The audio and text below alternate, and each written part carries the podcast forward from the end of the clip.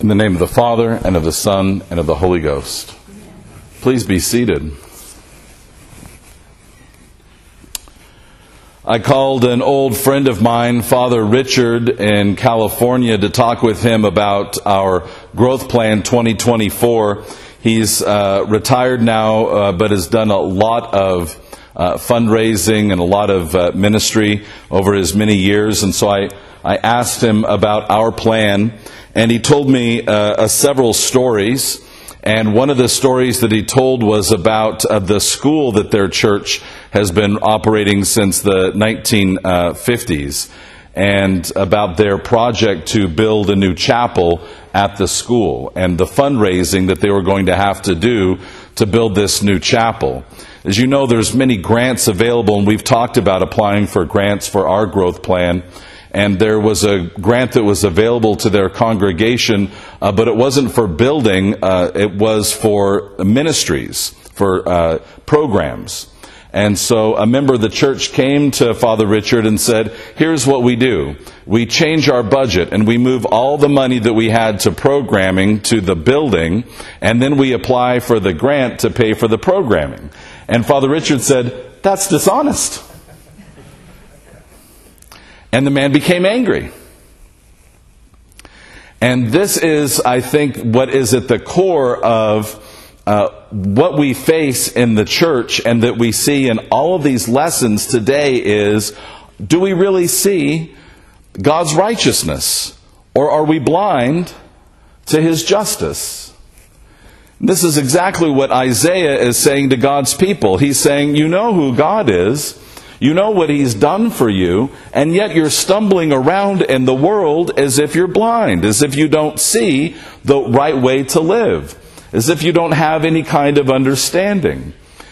And Isaiah uses this metaphor of physical sight in order to get at the, uh, the reality of spiritual sight. And of course, when we read the scripture this way, uh, it's never, you know, either or. Either we're talking about physical sight or we're talking about spiritual sight. It's both and. There's an allegorical reading and there's a, um, a, a, a literal reading of Scripture. And we don't have to have one or the other, right? We can have both. And the metaphors, or the allegories of Scripture are very important, and that's exactly what Isaiah is talking about. He says it over and over again that we're in a kind of a gloom, we're in a kind of a darkness, right? He says we're like the blind, we grope, we're like in twilight, we're like dead men, we're in the gloom, we hope for light, right? We hope for, um, for justice, we hope for salvation, but we're walking like we don't know uh, the right way to live. And indeed, he says, as an, an, added metaphor to this blindness, he says that we also don't know how to talk. We don't know how to use language. He says we growl like bears and moan like doves. This is a really wonderful figure added on the figure of blindness. So not only do we not have the spiritual ability of sight, but we also don't have the spiritual ability of calling out uh, for what it is that we need from the Lord. We've become like dumb, brute beasts. We've become like the animals. And of course, this is a metaphor that gets used over and over again. That uh, when it, the the scriptures say that we're made in God's image, it's not that we have his nose or his color hair or that God has, you know, five toes. We're made in his image, meaning that we have his ability of spiritual sight and discernment. We have the ability to discern right from wrong and then to make a choice about how it is that we're going to live. We don't, like the animals, live by instinct. This is something that C.S. Lewis spends seven books talking about in his Narnia Chronicles, if you've read those. He, the talking beasts are uh, given this ability to talk, but if they turn from Aslan, if they turn from Jesus, uh, then they turn into the dumb beasts. The only thing that allows them to speak is their worship of God. And that's like us. The only thing that gives us the ability to tell right from wrong is our worship of God, is our connection with Him. We can't have sight unless we are connected with Him in worship. And the way that we do that, the way that we enter into worship and relationship with God is uh, by acknowledging He's God and we're not. See how complex that is? He's God and we're not. And we call that lots of different things. One thing that we call that in the church is repentance or humility. That's what repentance is. Repentance is saying, You're God, you know the right way. I'm not God, I don't know the right way, so I need you to show me. That's repentance. It's saying, uh, I need everything to be given to me from God. And so this is what uh, we see. We see this this confession of sin here in Isaiah 59. Our transgressions have multiplied. We've denied the Lord. We've turned back from following Him. We've spoken oppression and revolt. So Isaiah is saying we have to confess these things. We have to confess our own inadequacies before God in order then to receive His righteousness. And God, of course, is perceiving all of this with us. We're not telling Him that we've uh, sinned because he doesn't know, right? We're telling him because we really don't know. And we really don't believe it until we hear ourselves say it. God knows that we have need of a Savior. He knows that we can't do it by ourselves. And so, what does He do? He looks around and He says, this is in verse uh, 16 at the bottom of your page. There was no one to intercede, then he brought his own arm of salvation. There's no one to intercede for us, there's nobody to connect us to God, and so he does that for us with his own arm. Righteousness upholds him. And then we get this beautiful passage that St. Paul quotes in Ephesians 6 right, about the armor of God, putting on the armor of God. It's probably more well known there from Ephesians 6, but St. Paul is quoting Isaiah, right, uh, here in uh, verse 17. He put on righteousness as a breastplate and the helmet of salvation, and he put on the garments of, of vengeance. He wrapped himself in, in the cloak of zeal, right? So, in order for him to repay us uh, for what we deserve. Oh no.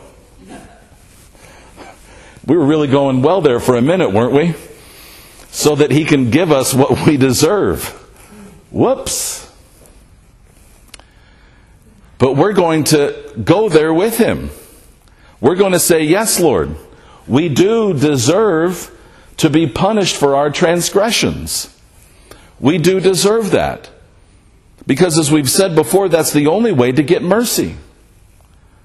We can't ask for mercy if we haven't acknowledged our sin and the consequences of that sin.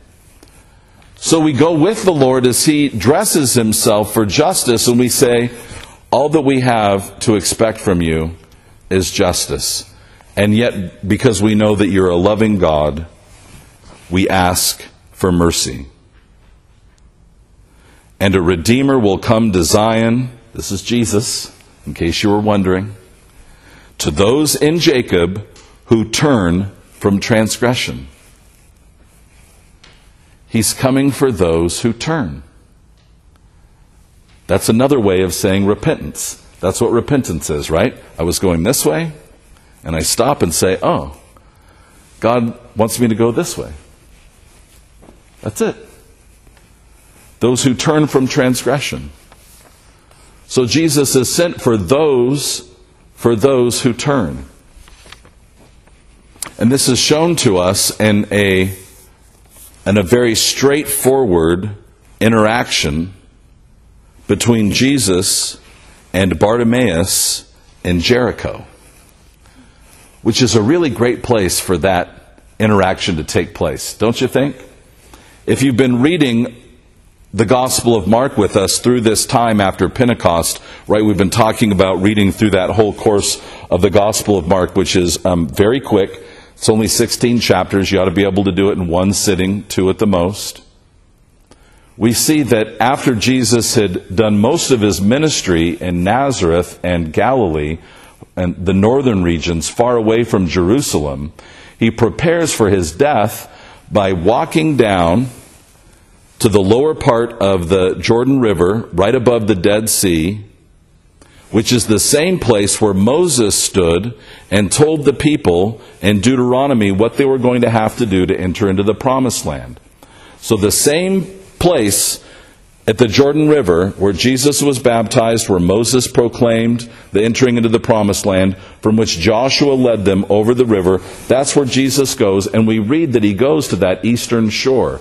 And now what's he doing? Jesus is walking, he's following in the footsteps of Joshua and the people of God as they entered into the promised land. So he's going through Jericho because you'll remember that's their first stop at the Battle of Jericho. And then he's going to be moving now very quickly in chapter 11 to Jerusalem for his passion, right? For his trial. So he's walking that pathway of ancient Israel. And if you'll remember, when the people of Israel defeated Jericho, the Lord said, Don't rebuild it. Don't rebuild it. It's a place of curse. It's a place of turning away from God. Don't go back to that. Don't go back to walking away from God. Don't go back to cursing. Go towards blessing. So he says, if you go back to Jericho, if you go back to cursing, that's what you're going to get. But of course, the people rebuilt it. And so this is a wonderful place for Jesus to meet with Bartimaeus. Because where is he at? He's in this low place, right? It's low at the place of the Jordan River. It's below sea level. Right? It's this very low place compared to the highness of Jerusalem. He's in this place of cursing, this place of destruction, this place of illness, and that's where Bartimaeus comes to meet Jesus. And we read, it's very important that we read that he acknowledges when he hears that it's Jesus of Nazareth, because there's nothing about being from Nazareth that would link him to King David. And yet, what does Bartimaeus call him? He calls him Son of David. This is a name for the Messiah.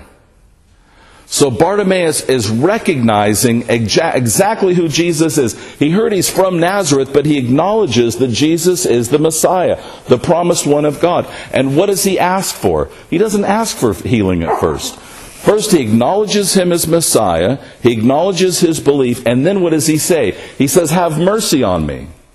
Do you see now how we're parallel with Isaiah? He's recognizing, You're God, and I'm not. I've sinned. Have mercy on me. See, mercy incorporates everything that we just said, right? It's acknowledging, I haven't been walking the way I'm supposed to. I've been tra- transgressing against God's law. I should receive punishment or consequences, the results of my sin. But I'm asking out of God's love for His mercy. So you can see that in just a, a, a few short, simple phrases, Bartimaeus is acknowledging before Jesus his repentance, his need for a Savior, and that Jesus is the one who can perform that. And then when Jesus asks him what he wants, he says he wants to be cured of blindness. Now, this is something that the prophets couldn't do. We read about them doing lots of things, but we don't re- read about them curing blindness. This is a healing that God reserves for himself. This is a truly miraculous thing, especially when we read about someone born blind from birth, right? And of course, we're reading both and. Is this a physical blindness? Was Bartimaeus physically blind? Of course he was. Is this a spiritual blindness? Absolutely it is. So it's both and. He's going to receive from Jesus both the physical and the spiritual blindness. And Jesus says that he receives that healing. Why? Because of his faith. Well, wait a minute. Did we read about faith? Yes, we did. This is faith. You're God. I'm not. I deserve the consequences of my sin. Out of your love, you will give me mercy. That's faith. Faith is saying, I know what God wants me to do. I haven't done it. I'm going to need Him in order to help me to do it. That's faith. God tells us to do something and we're obedient and we do it. So his faith is to say before he gets healing, You're God. See, the world wants us to say, Seeing is believing. Show me, and then I'll believe. That is the opposite of faith. We believe in order to see. We believe in order to see. Bartimaeus believes, and he is able to see. And this is exactly the point that the writer of the letter to the Hebrews is showing us over and over again. And he's saying, Look, you've received salvation, you've received forgiveness, you've received mercy. now how are you going to live? You don't get to stay as children who are new to faith. The expectation is that you mature and you live according to that faith. So it's time to put away the milk and the kitty stuff. You understand salvation. And this is why we don't preach every day or talk every day about how to get saved. Okay, you've been saved. You know who Jesus is. Now what? Now what? We've talked to you about dead works. Now let's talk about living works. Right? The writer of the Hebrews says over and over again, he talks about these living works that we're going to be imitators, that we're going to be earnest, that we're going to serve He's not going to overlook your work and the love that you've shown. He says that you're going to cultivate what? Usefulness.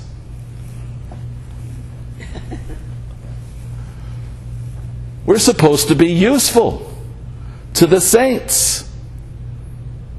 We're supposed to be useful. We're supposed to be participating in the life of the church and to have some purpose. And that purpose is going to be done with earnestness, right? It's going to be done with love. It's going to be done in service. It's going to be done with hopefulness. It's not going to be sluggish. It's going to be zealous. And it's going to be done with full faith. And it's going to be done with skill. See how many descriptors he uses for the work that we're called to do? He's saying, now that we see, now that we know who God is, now that we've been saved, we've got work to do. We're to be useful. We're to be discerning the will of God in faith. Now that we've repented, we're supposed to be on that path of serving Christ and His church. Be imitators of those who, through faith and patience, inherit the promise. And, and, the wonderful thing that I love about this is, is that he talks about the practice that this requires. For those, this is in verse chapter 5, verse 14. But solid food is for the mature, for those who have their powers of discernment trained by constant practice trained by constant practice. Like everything worth doing playing the piano, the guitar, learning a foreign language, math, woodworking, housekeeping, house cleaning, baking. I don't care what you do. If you're not doing it with diligent practice, you're not going to do it well. And the thing that we're called to do as talking beasts who see and hear and know right from wrong is to discern good from evil in practice. That's our task. Our task is constantly to be looking to see is that right? Is that right? Is that according to God's will? Is that righteous? Is that true? Is that just? Is that holy? Is that right? Through constant practice, we're going to discern good from evil. And at the end of the day, that's really what we've got to offer as the church. If we're not doing that, we're not doing much of anything. Because if we're going to receive the food of the body and blood of Christ and we're not going to use that for spiritual nourishment in order to discern right from wrong, then we're not doing anything. They built their chapel. They raised their $250,000, and the school got a new chapel. The people of God were faithful, and they discerned right from wrong. Father Richard's church didn't just build the chapel for the school, but after the Episcopal Church took their historic property and their downtown beautiful church. They bought a brand new three acres, and they're in the process of building a brand new church facility that's going to be much better, than the one that the Episcopal Church took from them. Because they've been discerning right from wrong. Because they've been faithful in the ways of God. And because when one member of the church suggests, let's do something that's not right, the church says, we discern good from evil, right from wrong, and we live by faith. By faith in God, diligent in practice. May we be diligent in practice this day and forevermore.